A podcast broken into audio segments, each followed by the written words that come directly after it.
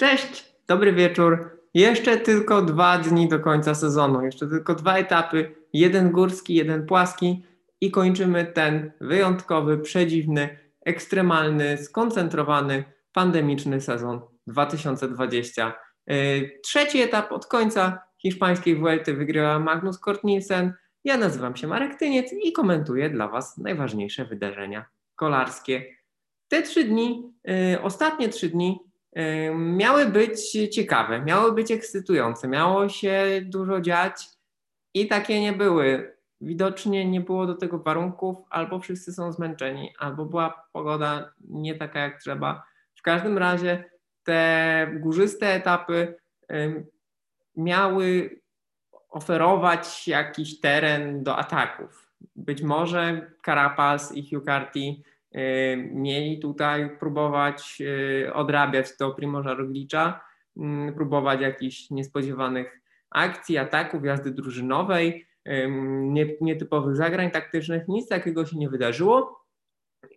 Tak naprawdę najbardziej agresywną jazdę y, faworytów i zawodników ich drużyn walczących o klasyfikację generalną widzieliśmy dziś. Może dlatego, że i dziś były największe góry, peleton tak naprawdę został dość mocno przetrzebiony, y, ale to nie wystarczyło do tego, żeby dokonać jakiejś selekcji. Być może ostatnia premia górska po prostu była za daleko od mety. No, tak to, tak to bywa. Bohaterem dnia zdecydowanie był remikowania zawodnik The Coining Quickstep, który z ucieczki dnia y, utrzymał się najdłużej, a potem samotnie bronił się przed tą goniącą grupką około 30 zawodników E, która została właśnie mm, z peletonu po tych wszystkich podjazdach, e, napędzona przez, przez Movistar, przez Jumbo Visma i kawanie oni dogonili zaledwie dwa kilometry przed metą. No to szkoda, szkoda Francuza. E, wydawało się, że taki tak dobry zawodnik, dobrze jeżdżący na czas, być może się obroni. No nie udało się, ale niewątpliwie to jest bardzo waleczny kolarz. Próbował kolejny raz. No, został mu tytuł najbardziej walecznego kolarzem na tym odcinku. Mm, a kiedy już został dogoniony, no to z tej takiej niewielkiej grupy, takie finisze zawsze są ciekawe, są trochę szalone, e, trochę e, nigdy nie wiadomo, co tam się wydarzy. No i Magnus Kort Nielsen e, był najszybszy. Był niewątpliwie najszybszym zawodnikiem. W ogóle on jest najszybszym zawodnikiem w tego typu grupach.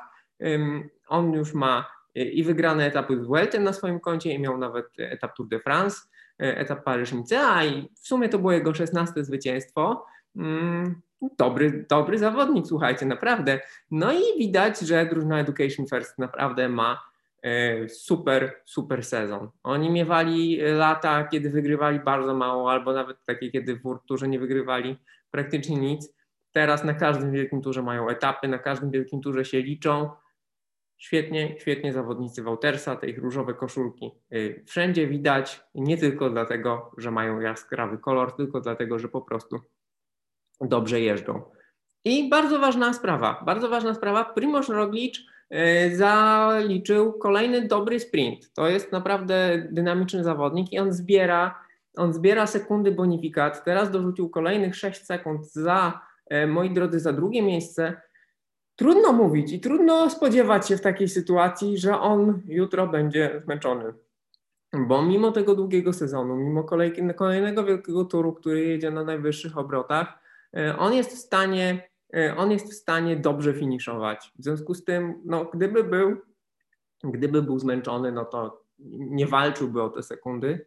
E, I ta jego przewaga w klasyfikacji generalnej, bo przypomnijmy, po dzisiejszym etapie Roglic ma 45 sekund przewagi nad Karapazem, 53 nad Hugh Cartym i minutę 48 nad Danem Martinem. Oni wszyscy zdobywali bonifikaty, no bo mm, i Carapaz, i Carty, i Martin walczyli na finiszach, y, zwłaszcza tych górskich i górzystych.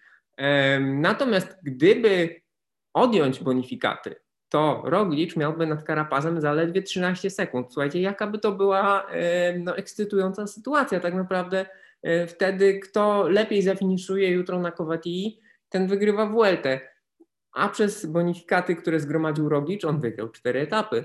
45 e, sekund to jest dużo i trudno, trudno będzie to nadrobić. Nad Kartim bez e, bonifikat miałby 31 sekund przewagi. To też jest bardzo niedużo i jeden górski finisz może to zmienić. Teraz ma praktycznie minutę. W związku z tym, no znów Hugh Carty nie wiem co i drużyna Education First nie wiem, co będzie musiała zrobić, żeby przełamać jumbowizmę i samego Roglicza. Wreszcie Dan Martin traciłby minutę 22, co też przy jakiejś szarży, no kto wie właśnie, kto wie, co by się mogło wydarzyć. Teraz te, te wszystkie bonifikaty, bo Primoz Roglic naprawdę zebrał ich bardzo dużo, na prawie minutę, na prawie minutę, tam 48 sekund, o ile się nie mylę dokładnie tego jest. Więc te premie za aktywność na finiszach powodują, no, że jest w zdecydowanie lepszej sytuacji. Jutro jest bardzo trudny etap. Ostatnie trzy dni, mimo że właśnie nie było takiej bezpośredniej walki e, między tymi czterema kolarzami, których teraz wymieniałem, to jednak nagromadziły sporo zmęczenia. Zawodnicy pokonali 10 tysięcy metrów przewyższenia. Przypominam, że wczoraj jechali prawie 7 godzin. Dzisiaj było dość szybko. W związku z tym no, na tym etapie z bardzo wieloma podjazdami e, może się zdarzyć, że któryś z nich wypadnie, może nie z czołówki, tak, ale straci kontakt.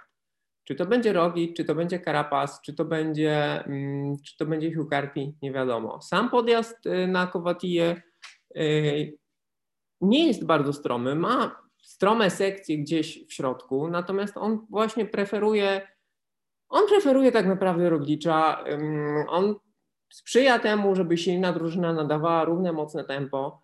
Y, nawet jeżeli tam w środku są jakieś sekcje 10-12%, no trudno będzie w takim układzie o selekcję, więc y, no, Primoz Roglic przystępuje do tego ostatniego testu y, w tym sezonie i w tym roku w ogóle no, na dość silnej pozycji faworyta. Mam nadzieję, że ze względu na to, że to jest właśnie ostatni dzień i już potem będzie można tylko odbyć kryterium w Madrycie i odwiesić rower na hak i odpocząć, wyciągnąć nogi do góry, y, to będzie y, zawodnicy nie będą bali się postawić wszystkiego na jedną kartę, zwłaszcza, że za nimi już przerwa jest dość długa. W związku z tym mam nadzieję, że pozwolą sobie na jakieś ryzyko.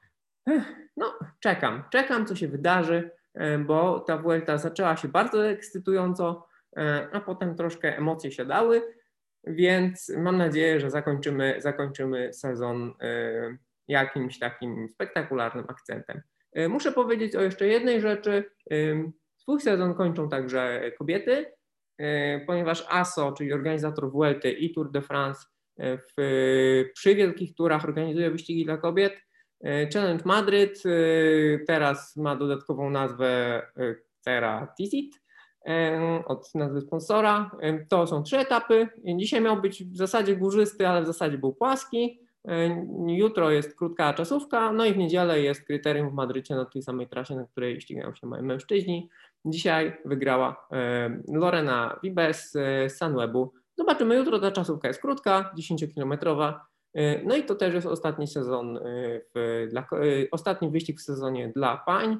Mm, kobiety są w dużo trudniejszej sytuacji w ogóle w peletonie, w tym roku szczególnie zawirowania ze sponsorami, związane ze sponsorami, którzy jakby wycofują się przez pandemię, obcinają środki.